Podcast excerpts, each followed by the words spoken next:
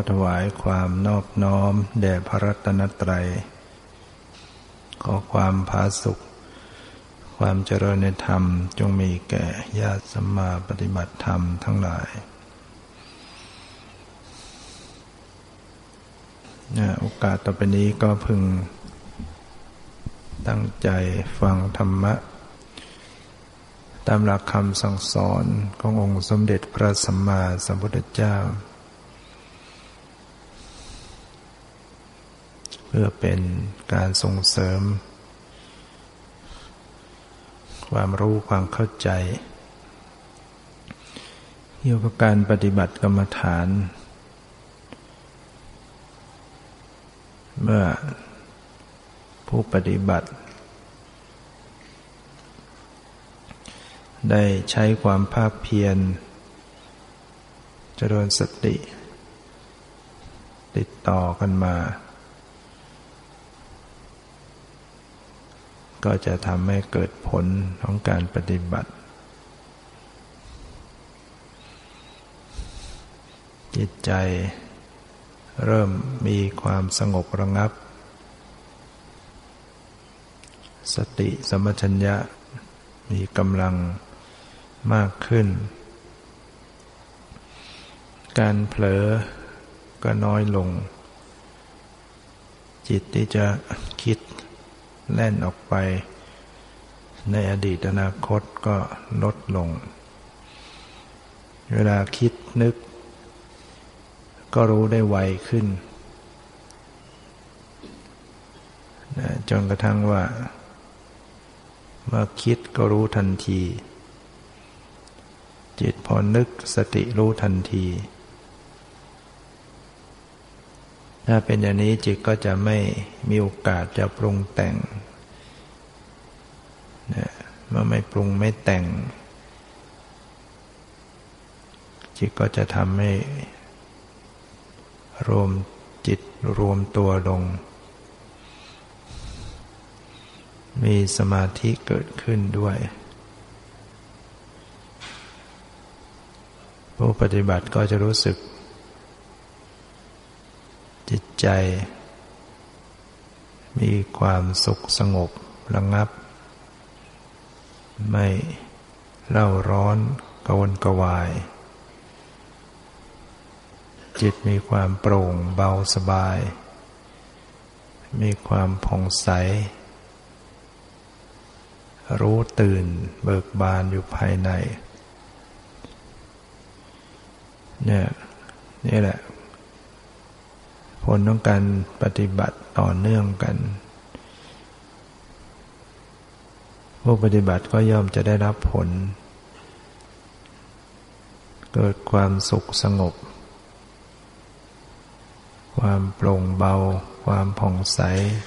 ความโปร่งสบายของจิต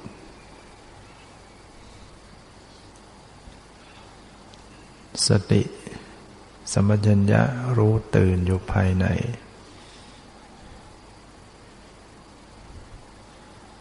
และก็จะได้เห็น สัจธรรมความเป็นจริงของชีวิตของธรรมชาติ ว่ามันมีการเกิดการดับ มีความหมดไปสิ้นไป มีสภาพไม่เที่ยง เปลี่ยนแปลงตลอดเวลาอย่างรวดเร็ว มีสภาวะมีสภาพแห่งความเป็นทุกข์ ทนอยู่นั่งอยู่ในสภาพเดิมไม่ได้ มีสภาพแห่งความเป็นอนัตตา บังคับบัญชาไม่ได้ สิ่งที่ปรากฏให้รู้ ก็ดับไป สิ่งที่เข้าไปรู้ก็ดับไป ไม่มีอะไรตั้งอยู่คงอยู่ ไม่มีอะไรเป็นตัวตน นี่ว่ามีมีปัญญาเกิดขึ้น มีความรู้ความเป็นจริงเกิดขึ้น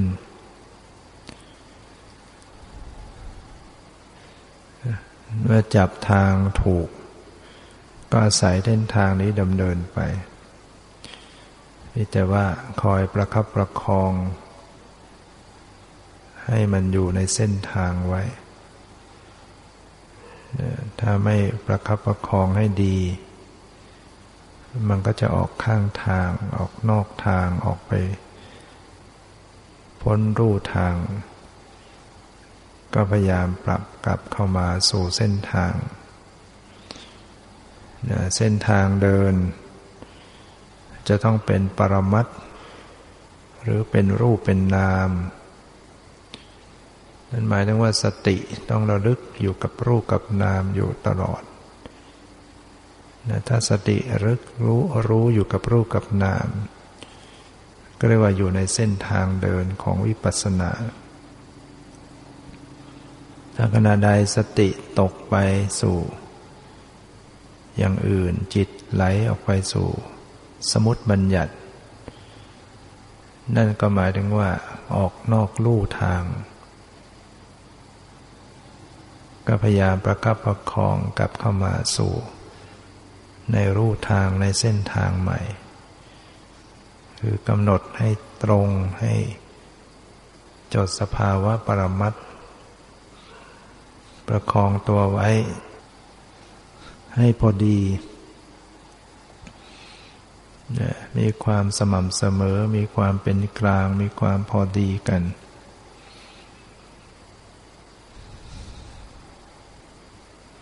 เวลาที่สติ อยู่กับสภาวะปรมัตในใจก็จะไม่เห็นเป็นรูปร่างของร่างกาย ไม่มีสวดทรง แขนขาหน้าตา ไม่มีความหมาย ว่านั่ง ว่ายืนว่าเดิน ว่านอนว่าทำอะไร ไม่ มีภาษาคำพูดสภาวะปรมัตล้วนๆนั้น จะไม่มีภาษา ไม่มีคำพูด ไม่มีชื่อ ไม่มีรูปร่าง ไม่มีความหมาย ขณะใดที่มันมีชื่อเรียกขึ้นมา นั่นก็เรียกว่า ถอยกลับมาสู่บัญญัติ มีชื่อมีภาษาขึ้นมา เป็นบัญญัติขึ้นมา หรือขณะใด มันเป็นความหมาย ว่าอย่างนั้นว่าอย่างนี้มันก็เป็นบัญญัติ หรือถ้ามันฉายออกเป็นรูปร่าง เป็นก้อน เป็นแท่ง เป็นส่วดทรงของร่างกาย นั่นก็เรียกว่าถอยมาสู่บัญญัติเนี่ย ถ้าเป็นเช่นนี้ก็พยายามระลึกเข้าไปจดสภาวะใหม่กำหนดให้จดสความรู้สึก โดยอย่าไปนึก อย่าไปเพ่ง อย่าไปคิดต่อ รับรู้รับทราบแค่ความรู้สึก ถ้านึกมันก็จะไปสมมตินะ สมมติบัญญัติมันเกิดขึ้นมาได้ ต้องอาศัยการนึกการปรุงการจำนี่บัญญัติบางอย่างมันมันจำจนชำนาญก็เลยไม่ต้องออกแรงนึก เช่นความเห็นเป็นรูปทรงสันฐานของร่างกาย มันจำจนชำนาญ แล้วก็ไม่ต้องออกแรงนึกมันก็จำอยู่เห็นอยู่เป็นรูปร่าง ฉะนั้นเมื่อเวลามันไม่ปรุงไม่จำไม่แต่งไม่ผลิตสมมติ ความเป็นรูปทรงร่างกาย มันก็อันตรธานไป คนที่ไม่เคยมาก่อน ก็เกิดความตกใจ เกิดความกลัว ว่าตัวเราหายไปไหน ก็พยายามจะขยับขยายให้หยาบให้รู้สึกเป็นรูปร่างให้เรียกว่า ห่วงสมมุติ ไม่ยอมทิ้งสมมุติ กลับมาสู่สมมุติ แต่ถ้าคนที่ปฏิบัติ จนเคยชินต่อปรมัตเนี่ยระลึกอยู่กับความรู้สึกทางกายทางใจ ไม่ได้นึกเป็นรูปร่าง ความหมายรูปร่าง จนเคยชินอยู่กับปรมัตแล้ว มันก็ไม่รู้สึกอะไร ไม่ไม่มีรูปร่างตัวร่างกาย ก็ไม่รู้สึกอะไรนะอยู่กับความรู้สึกที่ไม่มีรูปร่าง ถ้าจะให้เห็นเป็นรูปร่างก็ต้องนึกขึ้นมา ต้องนึกต้องพยายามนึกผลิต รูปทรงสันฐานจึงเกิดขึ้นไม่ว่าต้องนึกบัญญัติก็จะเกิดขึ้นแต่การรู้ปรมัตมันใช้การระลึก ใช้ระลึกใช้รู้สึก รับรู้ในความรู้สึก เพราะฉะนั้นผู้ปฏิบัติต้องทำความเข้าใจ ให้ท่องแท้ระหว่างปรมัตบัญญัติ ซึ่งก็ต้องเน้นย้ำกันอยู่บ่อยๆ เพราะว่าเป็นเรื่องสำคัญ ถ้าไม่รู้จักปรมัตโอกาสจะปฏิบัติ ให้เป็นวิปัสสนาก็ไปไม่ได้ จิตก็จะไปสู่บัญญัติกันอยู่เรื่อยไปคนที่รู้จักบัญญัติ รู้จักปรมัตก็จะได้ประคับประคองให้อยู่กับปรมัต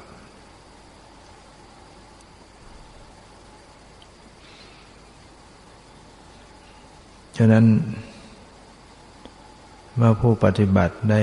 พยายามภาคเพียรก็ย่อมจะ เห็นความจริง ตั้งแต่มันหยาบหยาบเห็นความเปลี่ยนแปลง เห็นความเกิดดับที่หยาบหยาบความไหวความสะเทือนความกระเพื่อม มันก็เปลี่ยนแปลงให้ดู แต่มันก็ยังเป็นของหยาบหยาบ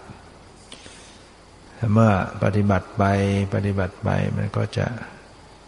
ไอ้ที่หยาบหยาบก็ ไม่ปรากฏ ก็จะเหลือแต่ความละเอียด ความไหวที่บางเบา ความรู้สึกที่ละเอียดก็ต้องใช้ความละเอียดในการเข้าไปจับไปรู้กัน รวมไปทั้งดูจิตดูใจ ดูความรู้สึกในจิตกำหนดดูผู้รู้นะ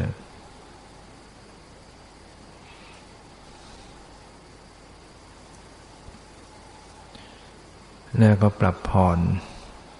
ปล่อยวางคลี่คลายให้อยู่ในภาวะเป็นเป็นปกติเนี่ยถ้าทำอย่างนี้มันก็จะประคองตัวอยู่ในเส้นทาง อยู่กับปรมัตที่เป็นปัจจุบันนะปัจจุบันที่สั้นชั่วขณะแวบเดียวนิดเดียว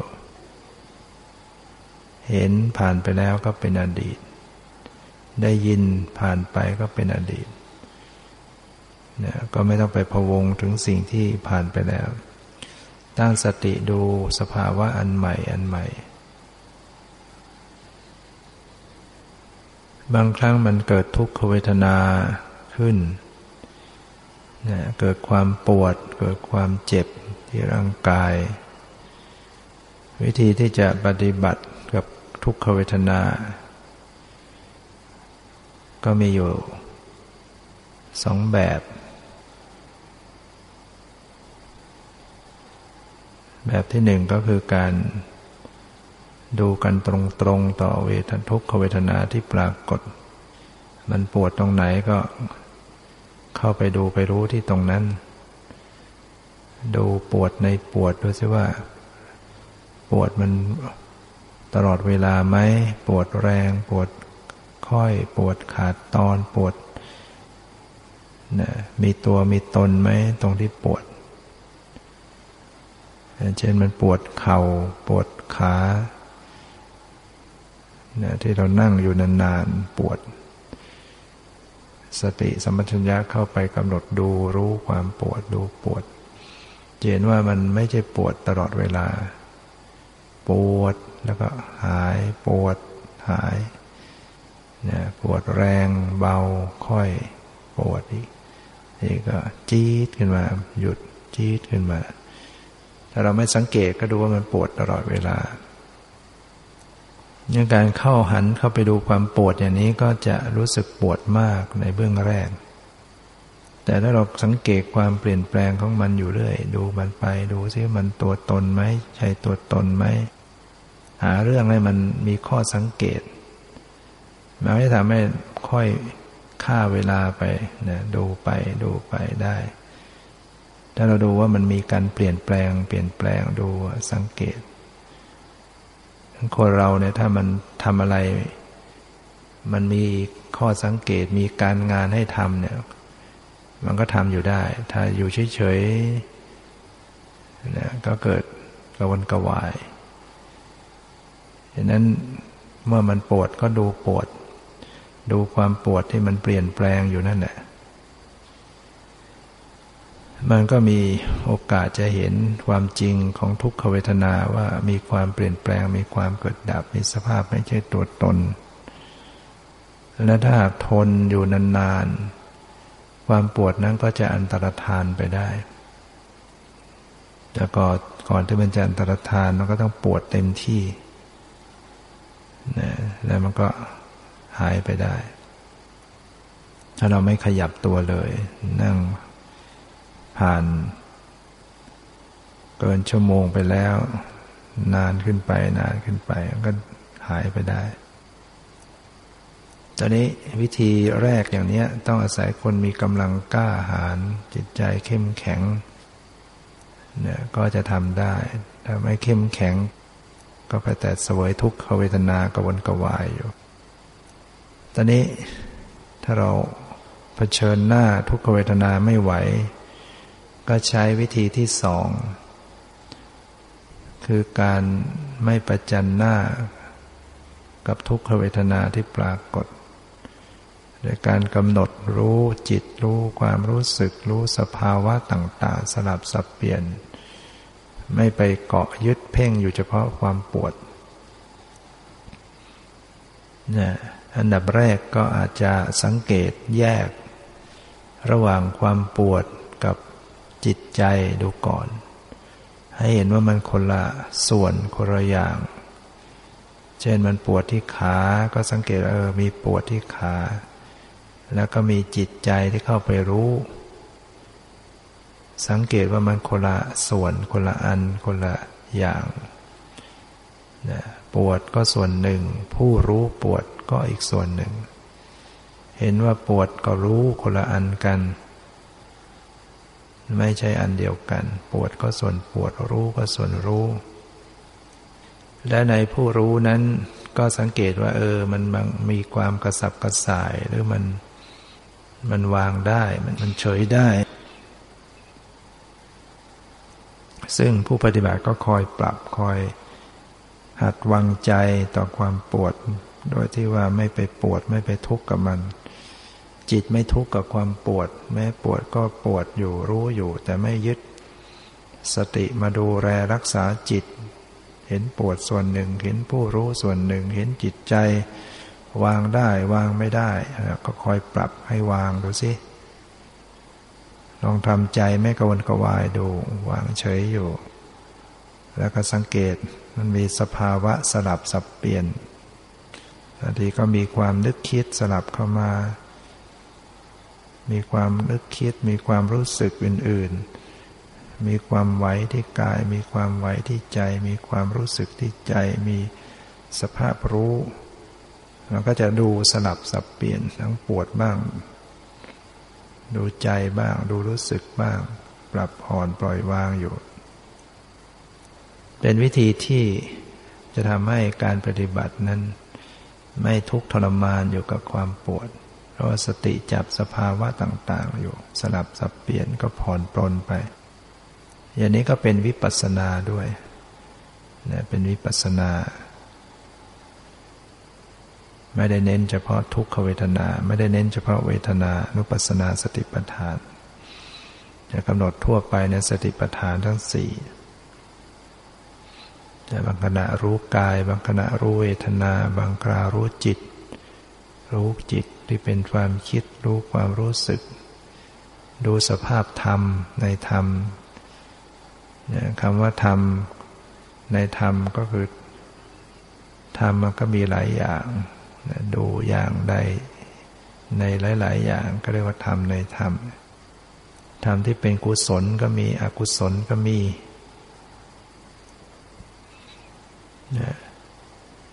ธรรมที่เป็นนิวรณ์ เรียกว่าอกุศลธรรม เกิดราคะเกิดพยาบาท เกิดฟุ้งซ่านลำคาญใจ เกิดท้อถอย เกิดความสงสัย อันนี้ก็เป็นอกุศลธรรม เป็นธรรมที่มีโทษให้ผลเป็นความทุกข์ เป็นนิวรณ์ที่จะมาคอยกั้นฝังแต่ผู้ปฏิบัติก็กลับเอานิวรณ์เป็นกรรมฐาน พิจารณาสภาวะของอกุศลธรรมที่ปรากฏ ดูราคะ ดูโทสะ ดูความพุ่งซ่านลำคาญใจ ดูความท้อถอย ดูความสงสัยที่ปรากฏมันเกิดขึ้นอย่างนี้อย่างนี้แปรไปอย่างนี้ดับไปอย่างนี้เกิดขึ้นอีกเกิดอย่างเป็นปัจจัยสิ่งนี้เป็นปัจจัยสิ่งนี้สิ่งนี้ดับสิ่งนี้ดับนะดูมันไปรู้มันไปอย่างนี้เราพิจารณาธรรมในธรรมอยู่ บางครั้งบางครั้งธรรมฝ่ายดีเกิดขึ้นนะเกิดศรัทธาความเชื่อเกิดนะปีติ เกิดความเพียร เกิดความสงสาร เกิดความเมตตา เกิดความรับรู้ที่ดีเนี่ยความรู้สึกที่ดี ก็กำหนดดูให้เห็นว่านี่ก็สักแต่ว่าเป็นธรรมชาติ นะกุศลธรรม ก็เป็นธรรมชาติที่ไม่มีโทษให้ผลให้ผลเป็นความสุขมีอยู่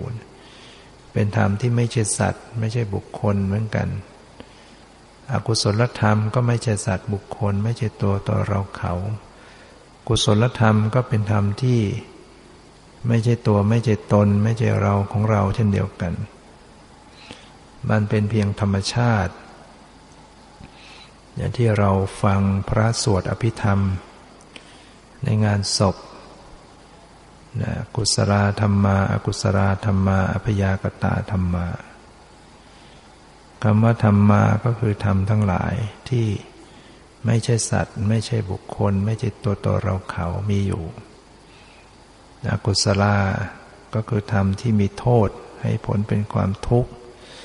ได้แก่ความโลภได้แก่โลภะมุรจิต โทสะมุรจิต โมหะมุรจิต จิตที่เป็นไปในความโลภต้องการติดใจในอารมณ์ ก็เป็นโลภะมุรจิต มีโมโลภะเป็นมูล เป็นเข้ามูลเป็นประธานอยู่ โทสะมุรจิตจิตที่เป็นไปในความโกรธ ก็มีโทสะเจตสิกเป็นมูลเป็นประธานอยู่ โมหะมรจิตจิตที่มีโมหะความหลงเป็นมูลเป็นประธาน จิตเหล่านี้ก็เป็นอกุศลเนี่ยซึ่งในปุถุชนก็จะมีอยู่ครบครัน ในอกุศลจิตทั้งหมด โลภะมรจิตแปดโทสะมรจิตสองโมหะมรจิตสองมีแค่นี้แต่มันเกิดขึ้นอยู่บ่อยๆ โกรธก็มีแค่สองดวงแต่ มันก็เกิดขึ้นได้เรื่อยๆ โลภะก็มีอยู่แปด โมหะก็มีอยู่สอง แต่เวลาโลภะเกิดโมหะก็เกิดร่วมอยู่ด้วย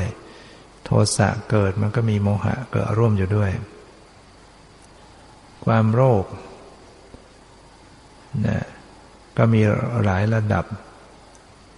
ความโรคที่ประกอบด้วยความเห็นผิดก็มี ไม่ประกอบด้วยความเห็นผิดก็มี บางคนมันก็ไม่เชื่อบุญเชื่อบาปอะไรนะนึกจะโกง นึกจะขโมย นึกจะช่วงจริงทรัพย์สินเงินทองเข้าของผู้อื่นมาเป็นของตนได้ ก็ทำทำแล้วก็ดีอกดีใจว่าตนเองได้ ได้ของมารักเข้ามาได้ดีใจ ก็เป็นความโลภที่ประกอบด้วยความดีใจ นะแล้วก็ประกอบด้วยความเห็นผิด เพราะว่าไม่ได้เชื่อบุญเชื่อบาปอะไร ไม่ได้คิดว่าเป็นบุญเป็นบาป มีโอกาสลักขโมยช่อโกงโกหกหลอกลวงได้ก็ยิ้มยิ้มย่องเนี่ยฉะนั้นคนชั่วย่อมมีความกับยิงวินย่องในการทำชั่ว ตราบใดที่ความชั่วยังไม่มาส่งผล นะก็กระยิมยิ้มย่องว่าตัวเองฉลาด สามารถจะหลอกเขาได้โกหกเขาได้ ลักขโมยช่อโกงเขาได้เนี่ยหลงละเลงก็ยิ้มยิ้มย่อง ตราบใดที่บาปยังตามมาไม่ทัน แต่เมื่อบาปตามมาทันก็จะต้องเดือดร้อนทุกทรมานอย่างแสนสาหัสและตอนนั้นแหละ ก็จะรู้สึกแล้วก็กลับตัวไม่ทัน เพราะฉะนั้นความโลภที่ประกอบด้วยความเห็นผิดก็มี อันนี้ก็แรงบาปก็แรงขึ้น ความโลภที่ไม่ประกอบด้วยความเห็นผิดก็มี แม้แต่บางคนจะเชื่อเรื่องบุญเรื่องบาป แต่มันก็ยังโลภอยู่ ทนต่อกิเลสไม่ไหวก็กระทำผิดล่วงละเมิดสามีภรรยาผู้อื่นด้วยความโลภ หรือว่าช่อโกง ทรัพย์สินของผู้อื่นด้วยความโลภทั้งๆที่รู้ว่าบุญบาปมีจริง แต่เผลอไปทำด้วยความโลภอย่างนี้ก็มีอยู่ ความโลภที่ไม่ประกอบด้วยความเห็นผิด ความโลภที่เกิดพร้อมด้วยความเฉยเฉยก็มีนะ ความโลภที่เกิดพร้อมด้วยความเฉยเฉย เช่นบางคนไปเห็นทรัพย์สมบัติของผู้อื่น แต่รู้ว่ามันไม่ใช่ของตนเองนะเช่นไปเห็นเข้าของในห้างสรรพสินค้าของดีๆ มีราคา ดูแล้วก็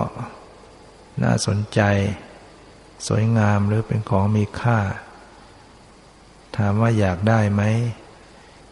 จิตก็มีความอยากได้ แต่มันก็รู้ว่าไม่มีสตังจะซื้อก็เฉยๆแล้วคนไปเห็นเงินในธนาคารมากมาย จิตมันก็มันก็รู้สึกอยากได้หรือพอใจในเงิน แต่มันก็เฉยๆเพราะว่ามัน มันไม่ใช่ของตนเองเอามาไม่ได้ เห็นความโลภที่เกิดพร้อมด้วยความเฉยๆมันก็เกิดขึ้นได้ ไม่ใช่เฉยแล้วจะไม่โลภเฉยพร้อมด้วยความโลภก็ได้หรือแม้แต่ผู้ปฏิบัติธรรมเจริญกรรมฐานอยู่ มันก็มีความโลภได้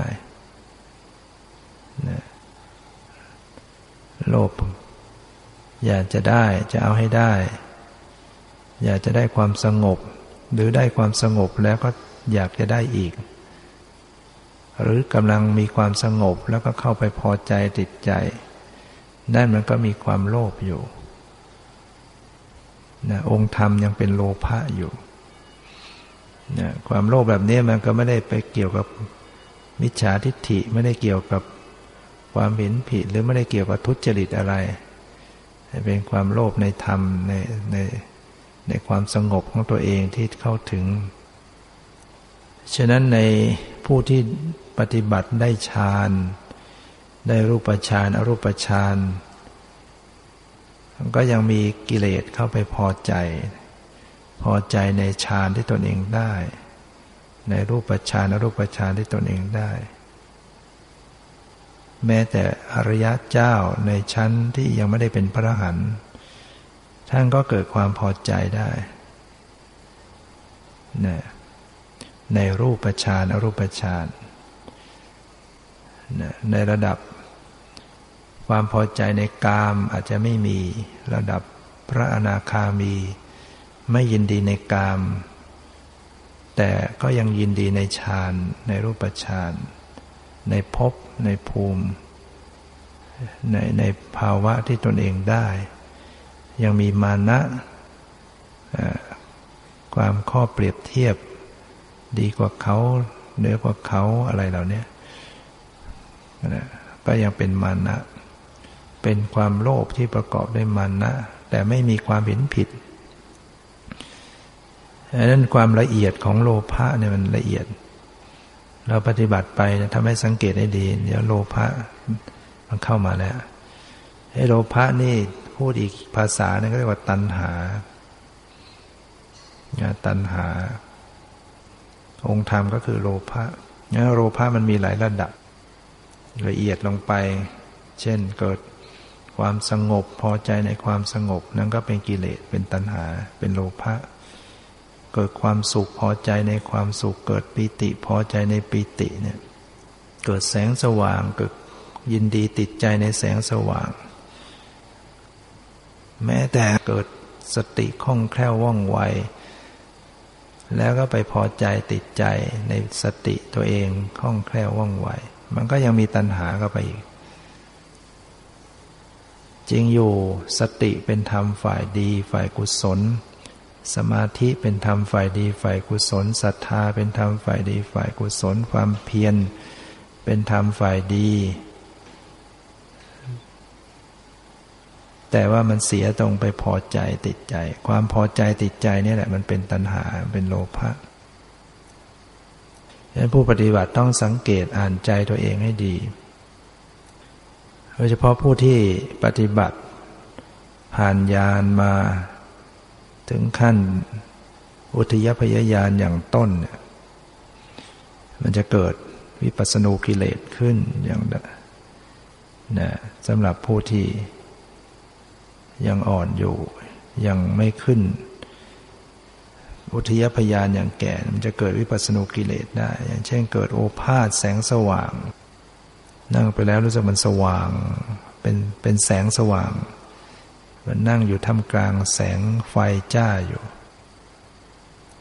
แล้วมันก็เกิดความพอใจปลื้มใจติดใจสุขสบายอยู่ เกิดปีติความอิ่มเอิบใจอย่างแรงกล้า แล้วก็ไปพอใจติดใจ เรียกว่ามีนิกันติ มันก็ทำให้กรรมฐานไม่ก้าวหน้าไป อยู่อย่างนั้น เกิดสมาธิพอใจติดใจในสมาธิอย่างเงี้ยเป็นวิปัสสนูกิเลส ที่มันเป็นเป็นตรงไปพอใจถ้าไม่พอใจไม่ติดใจมันก็ไม่เป็นไร แต่นี้มันอดไม่ได้ ถ้าไม่สังเกตให้ดี เพราะชีวิตไม่เคยพบความสุข ไม่เคยพบความ เอิบอิ่มปิติอย่างนี้เมื่อมาเจอมันก็อดพอใจไม่ได้ทั้งคนที่ผ่านทุกข์ยากลำบากมาเดินทางธุรกันดารร้อนหิวก็หายน้ำพอได้เห็นสระน้ำมีน้ำใส เกิดปีติขึ้นมาในใจแล้วพอลงไปอาบได้ดื่มได้อาบเย็นสบายนะนั่นเป็นสุข ปิติเหมือนกับเห็นน้ำแต่ยังไม่ได้อาบน้ำนะก็ดีใจนะพอลงไปอาบนั่นก็เหมือนเป็นความสุขฉะนั้นมาไปเสวยความสุขอย่างนั้น มันก็ไม่อยากไปไหนอยากจะอยู่กับความสุขเย็นสบายอย่างนั้นนะนะฉะนั้นจิตเมื่อไม่เคยพบ ไม่เคยสัมผัส กับความสุขความสงบ ยแต่เล่าร้อนวุ่นวาย พอมาสัมผัสความสงบมันจะเกิดปิติขึ้นมาฉะนั้นปิติก็ทำให้ทราบซ่านไปทั่วกาย หรือทำให้น้ำตาไหล ปิติ ความอิ่มเอิบใจก็เป็นสิ่งที่ดี มันหล่อเลี้ยงจิตใจทำให้เกิดกำลังใจนะเกิดความภาคเพียรแต่มันเสียที่ไปเกิดความยินดีติดใจ เกิดความเพียร ก็เป็นสิ่งดี แต่พอไปติดอกติดใจมันก็กลายเป็นวิปัสสนุกิเลสเกิดความน้อมใจเชื่อ แม้แต่เกิดญาณะเกิดปัญญา ถ้าไปยินดีพอใจติดใจมันก็กลายไปเป็นวิปัสสนุกิเลส คือวิปัสนาเศร้าหมอง ไม่ก้าวหน้าไม่เจริญต่อไปนะ รู้สึกว่ามีความรู้ความเข้าใจจะดูจะกำหนดจะพิจารณาอะไรมันเข้าใจมันแจ่มแจ้งมันทะลุปุโป่งเนี่ยมันเกิดญาณขึ้นมาเนี่ยแล้วก็ไปพอใจติดใจไอ้พอใจติดใจมันเป็นเป็นตัวตัณหา เป็นตัวโลภะต้องรู้ต้องอ่านให้ออก ไม่งั้นมัน มันจะกลายเป็นวิปัสสนุกิเลส เกิดความรู้ความเข้าใจ เดี๋ยวมันก็จะกระจายคิด อยากจะไปช่วยคนนั้น อยากจะไปบอกคนนี้ อยากจะไปเอาคนนู้นมาปฏิบัติ เลยเสียกรรมฐานจิตแล่นไปหมด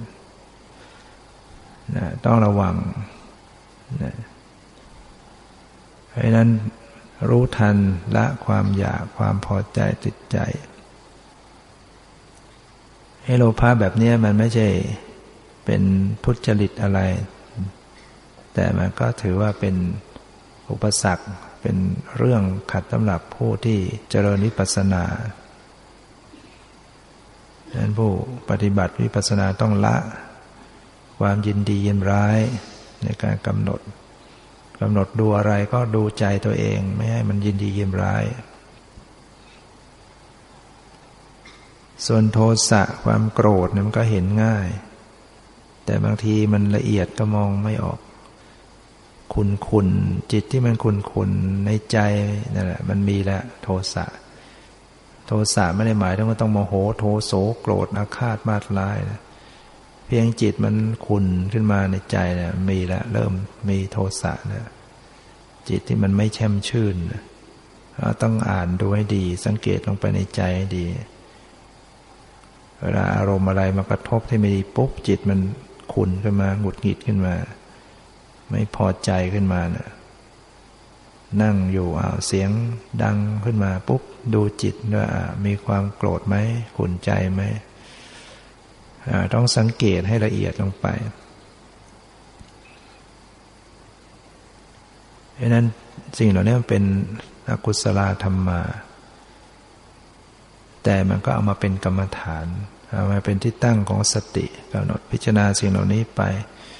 ก็จะเห็นว่าสิ่งเหล่านี้ก็สักแต่ว่าธรรมชาติเหมือนกัน จะเป็นโลภะโทสะโมหะ มันก็ไม่ใช่ตัวตนเหมือนกันอะมันก็เปลี่ยนแปลงเกิดดับเหมือนกัน ดูมันไปพิจารณาไปก็เห็นความจริง สิ่งนี้เกิดเป็นปัจจัยสิ่งนี้สิ่งนี้ดับสิ่งนี้ดับนะเวลากำหนดดูอกุศลธรรม โดยเฉพาะจะไปดูโทสะเนี่ย ก็ต้องหัดดูแค่ดูแค่รู้เฉยๆอย่าไปโกรธต่อความโกรธ อย่าไปเกลียดต่อความโกรธ อย่าไปหงุดหงิดต่อความโกรธ อย่าไปอยากให้มันหายโกรธแล้วก็จะให้มันสงบ ให้หัดวางเฉยต่อความโกรธที่เกิดขึ้นนะโกรธก็ดีจะได้ดูมันไปดูมันไปมันจะแรงมันจะค่อยมันจะเกิดมันจะจาง ถ้าวางใจเป็นกลางเป็นปกติ มันก็จะคลายของมันเองธรรมที่เป็นกุศล เกิดขึ้นก็ต้องกำหนดรู้นะเกิด สติเกิดปัญญาเกิด ความเพียร สติเป็นลักษณะอย่างไรต้องสังเกตดูปัญญามีลักษณะอย่างไร สังเกตพิจารณาถ้ามันเกิดขึ้นนะศรัทธาปรากฏมีลักษณะอย่างไร เมตตาปรากฏมีลักษณะอย่างไร ความสงสารปรากฏมันมีลักษณะอย่างไร สมาธิ ความตั้งมั่นของจิตปรากฏมีลักษณะอย่างไร ความสงบมีลักษณะอย่างไร แล้วก็มีเป็นสภาวะธรรม ที่มันมีสภาพของมันที่เปลี่ยนแปลงเกิดดับเหมือนกัน อัพยากตาธรรมาธรรมที่ไม่จัดเป็นกุศลอกุศลมีอยู่ ก็คือพวกวิบากจิต หรือรูป รูปธรรมทั้งหมด ไม่จัดเป็นบุญเป็นบาปจนตา หู จมูก ลิ้น กาย อวัยวะต่างๆ ไม่จัดเป็นบุญเป็นบาป วิบากจิต จิตที่เป็นผลของกุศลอกุศล ก็เป็นอพยากตาธรรมา คือธรรมที่ไม่จัดเป็นบุญเป็นบาป ก็เป็นธรรมชาติ เป็นธรรมเหมือนกัน เป็นธรรมชาติที่ไม่ใช่สัตว์บุคคล วิบากจิตก็คือจิตเห็นเนี่ยเป็นวิบาก วิบากแปลว่าผล เห็นดีเห็นไม่ดีเนี่ย เป็นผลของกรรม เห็นดีก็เป็นผลของบุญ เห็นไม่ดีก็เป็นผลของบาปมันเกิดขึ้นมาก็กำหนดรู้อภยากตธรรมที่กำลังปรากฏ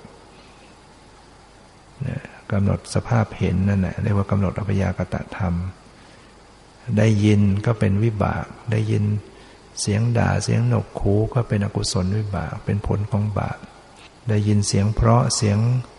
สรรเสริญเสียงดีอ่าก็เป็นผลบุญบุญกำลังให้ผล สติกำหนดรู้สภาพได้ยินได้ยินเรียกว่ากำหนดอัพยากตธรรมเวลารู้กลิ่น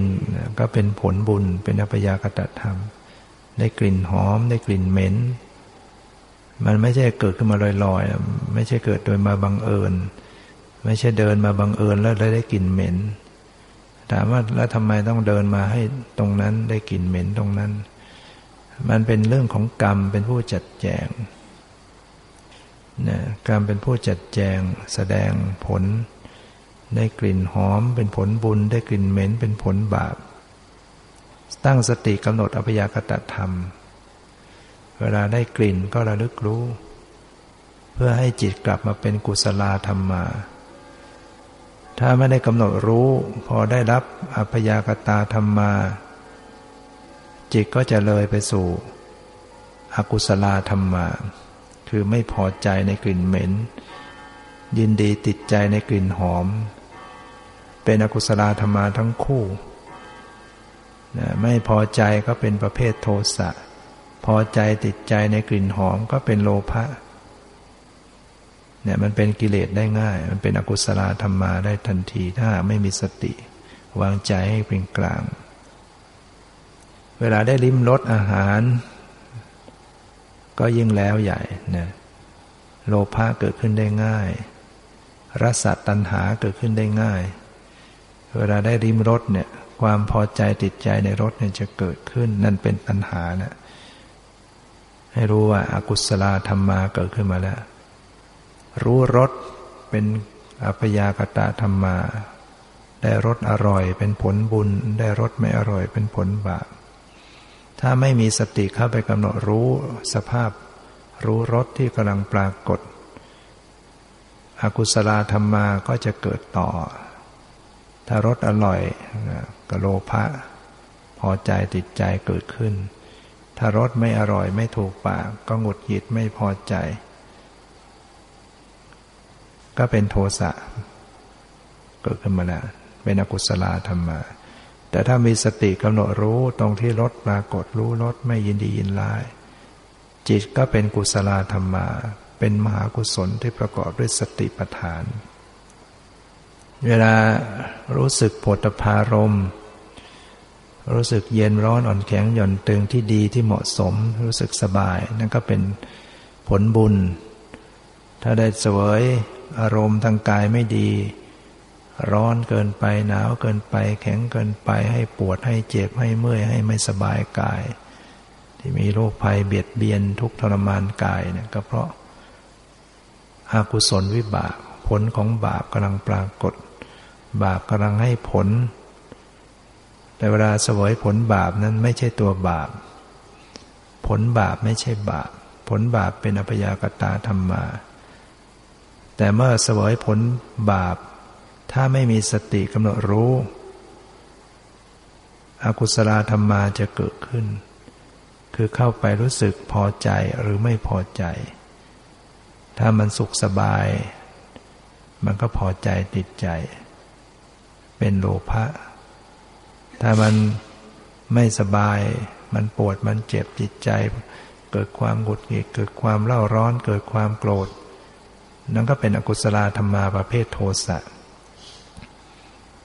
ถ้ามีสติเข้าไปกำหนดรู้ปล่อยวางไม่ยินดียินร้าย มันก็จะเป็นกุศลธรรมา เป็นมหากุศลที่ประกอบด้วยสติปัฏฐาน เนี่ยจะเห็นว่าชีวิตเนี่ยมันเป็นธรรมชาติ มันเป็นกุศลธรรมาบ้างอกุศลธรรมา บ้างอภยากตาธรรมาวันยังค่ำ สวยผลบุญ สวยผลบาป อยู่อยู่วันยังค่ำเห็นเนี่ยก็เป็นผลได้ยินรู้กลิ่นรู้รสรู้สัมผัส วันวันหนึ่งหนึ่งมันเกิดขึ้นกี่ครั้ง แล้วมันเกิดขึ้นแต่ละครั้งเนี่ยถ้าไม่มีสติสัมปชัญญะวางใจดี มันจะไปในทางอากุศลตลอด ไม่โลภก็โกรธไม่โกรธก็หลงอยู่งั้นน่ะนะ โอกาสที่จะเป็นกุศลได้ยากนะมีสำหรับผู้ที่ปฏิบัติธรรมอยู่นะนะผู้ที่เจริญสติผู้ที่ปฏิบัติเนี่ยมีโอกาสที่จะวางใจ ให้เป็นกุศลได้ดีขึ้น แล้วก็เป็นกุศลที่เป็นวิเวตะคามินี เป็นกุศลที่จะออกจากภพชาติ ออกจากการเวียนว่ายตายเกิด ซึ่งจะได้ไม่ต้องไปเห็นได้ยินรู้กลิ่นรู้รสรู้สัมผัสซ้ำแล้วซ้ำเล่า ให้เกิดราคะโทสะเกิดโลภกดหลงอยู่นี้ เกิดบาปเกิดกรรมอยู่ เกิดทุกข์ทรมานอยู่ เรามีสติสมัชัญญะระลึกรู้อยู่บ่อยๆ เนืองๆนั่นแหละมันเป็นกุศลวิวัตตคามินี เป็นกุศลที่จะเป็นไปเพื่อออกจากภพออกจากการเวียนว่ายตายเกิด เพราะว่า เป็นปัจจัยต่อสะสมเหตุปัจจัยต่อการรู้ความจริง ค่อยๆรู้ความจริงทีละเล็กทีละน้อย ว่าสิ่งที่ปรากฏเนี่ยมันสักแต่เป็นธรรมชาติ เห็นก็เป็นสักแต่ว่าธรรมชาติ ได้ยินรู้กลิ่นรู้รสรู้สัมผัสก็สักแต่ว่าเป็นธรรมชาติ สะสมเหตุปัจจัยของสติสมาธิปัญญาวันละเล็กวันละน้อยบ่อยๆเนืองๆ นับวันนับเวลามันก็กล้าขึ้นไป มีกำลังขึ้นไป เนี่ยชีวิตนี้มันไม่มีอะไร นอกจากธรรมชาติ ที่เป็นกุศลธรรมา กุศลธรรมาปยากตาธรรมาคำว่าธรรมาก็คือธรรมชาติ ปฏิเสธความเป็นสัตว์เป็นบุคคล เป็นเราเป็นของเราเนี่ยแต่เวลาเราปฏิบัติจริง ๆ ไม่ต้องไปนึกคิดอย่างที่ว่านี่นะ ไม่ต้องไปนึกคิดว่า เอออันนี้คือกุศลธรรมาเออ อันนี้คืออภยากตา อันนี้คืออกุศลาเอออันนี้เป็นอะไรนนี้เป็นอะไรไม่ใช่ อันนี้มันเป็นปริยัติมันเป็นภาษานะเราพูดให้ฟังเพื่อสื่อความจริงสำหรับผู้ปฏิบัติจริงๆเนี่ยไม่ต้องนึกอย่างนี้ระลึกให้ตรงตัวของกุศลธรรมานั่นแหละแล้วก็ไม่ต้องบอกว่ามันชื่ออะไร มันเกิดกุศลธรรมาก็กำหนดดู เกิดอภยากตาธรรมาก็กำหนดดู ไม่ต้องไปนึกถึงชื่อมันอย่างเวลาเห็นอย่างเงี้ย ไปกำหนดรู้สภาพเห็นก็ไม่ต้องไปนึกอะไร สังเกตเพียงสภาพเห็นที่มันปรากฏหมดไปแค่นั้น ได้ยินปรากฏสติไปรึกรู้ สังเกตสภาพได้ยินไม่ยินดียินร้าย สังเกตความเปลี่ยนแปลง แค่นั้นพอละ ผ่านไปก็ผ่านไป แล้วก็ดูอันใหม่ มีเย็นมีร้อนมีตึง มีหย่อนมีไหวปรากฏก็กำหนดรู้ เห็นความจริงว่ามันเปลี่ยนแปลงเกิดดับทำอยู่อย่างนี้เรียกว่าได้กำหนดความเป็นจริง ค่อยๆศึกษาสภาพความเป็นจริง ไม่ใช่ว่าเราต้องไปรู้ชื่อของมันนะรู้ชื่อรู้ภาษาเนี่ยมันเป็นปริยัติที่อาตมามาพูดก็เพื่อ เป็นการสื่อให้รู้เมื่อเราไปได้ยินได้ฟังคำสอนกุศลากุศลาปยากตาธรรมาก็จะได้รู้ว่ามันอะไรคืออะไรอย่างไร แต่เวลาปฏิบัติจริง ๆ เนี่ยมันไม่ต้องไปรู้ชื่อนะรู้แต่ความเป็นจริงที่ปรากฏ มันจะเรียกอะไรก็ช่างมัน เห็นความจริงเห็นความเปลี่ยนแปลงก็ได้รับประโยชน์พอใจแล้ว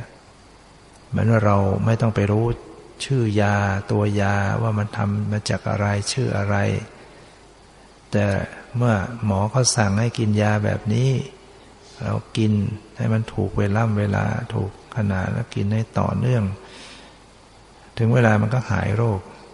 โรคค่อยเบาค่อยคลายลงไป นี่คือประโยชน์ที่แท้จริงนะ แต่ถ้าเรามาคลำชื่อของยาอยู่ เอ๊ต้องรู้ก่อนว่ายานี่มันชื่ออะไรทำมาจากอะไร ไม่กินสักทีหนึ่ง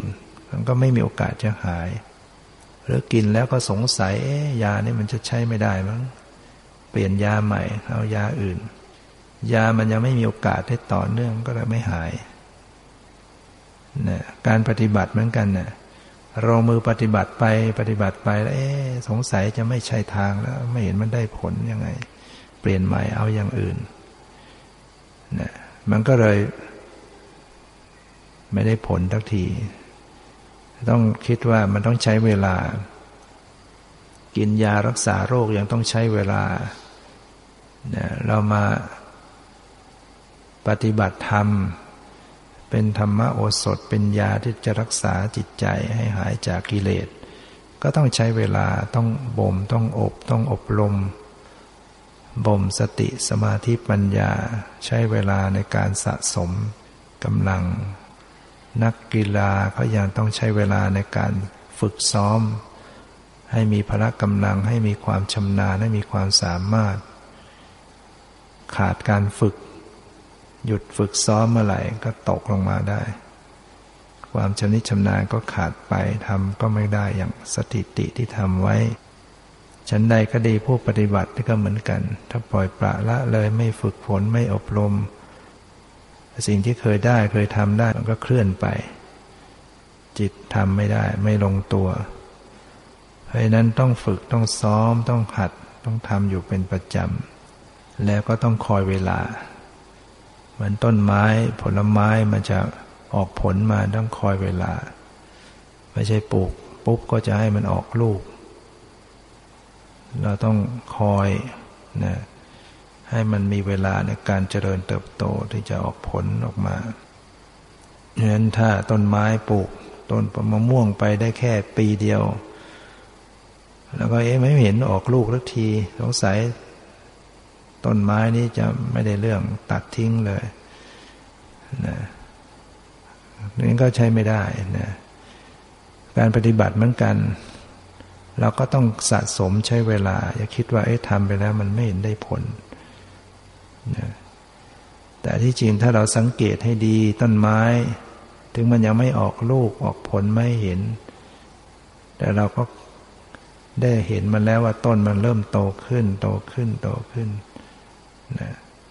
การปฏิบัติเนี่ยเราก็สังเกตได้ว่า เออมันโตขึ้นไหม จากก่อนโน้นจากวันนี้มันค่อยดีขึ้นไหมนะจากความที่ไม่ค่อยรู้เรื่องอะไร อะไรเป็นบัญญัติปรมัตไม่รู้ทางไม่รู้ ก็เริ่มรู้ขึ้นก็เริ่มเข้าใจขึ้น มันก็ดีขึ้นมาตามลำดับ เคยกำหนดจิตไม่เป็นก็เริ่มรู้จักจิตใจขึ้น จิตไม่เคยมีสมาธิเลยก็เริ่มมีสมาธิขึ้น ก่อนนั้นเคยคิดวุ่นวายกำหนดไม่ได้เลย มันก็ค่อยชะลอตัวลง แคบลง แคบลงนะมันไม่ใช่ว่าจะปุ๊บปั๊บได้ทันทีแล้วต้องอาศัยเวลา เพราะเราไม่ใช่เป็นผู้ที่มีบารมีสูงมาแล้ว ไม่ใช่บารมีเราแก่กล้าแล้ว ที่จะฟังปุ๊บก็สำเร็จได้ทันที เรายังเป็นผู้ที่ต้องสะสมบารมี เพราะฉะนั้นก็ให้ใจเย็นๆทำไปอย่างใจเย็นๆค่อยๆเป็น ค่อย ๆไป ยิ่งใจร้อนมันก็ยิ่งไม่ได้อะไร ใจเย็นปล่อยวาง วางเฉย นิ่งดูนิ่งรู้เมื่อไหร่ มันก็ได้เมื่อนั้นละความอยากเมื่อไหร่ มันก็ความผ่องใสก็เกิดขึ้นเมื่อนั้น นั้นวันนี้ก็พอสมควรเก่เวลาขอยุติไว้แต่เพียงเท่านี้ ขอความสุขความเจริญในธรรมจงมีแก่ทุกท่านเถิด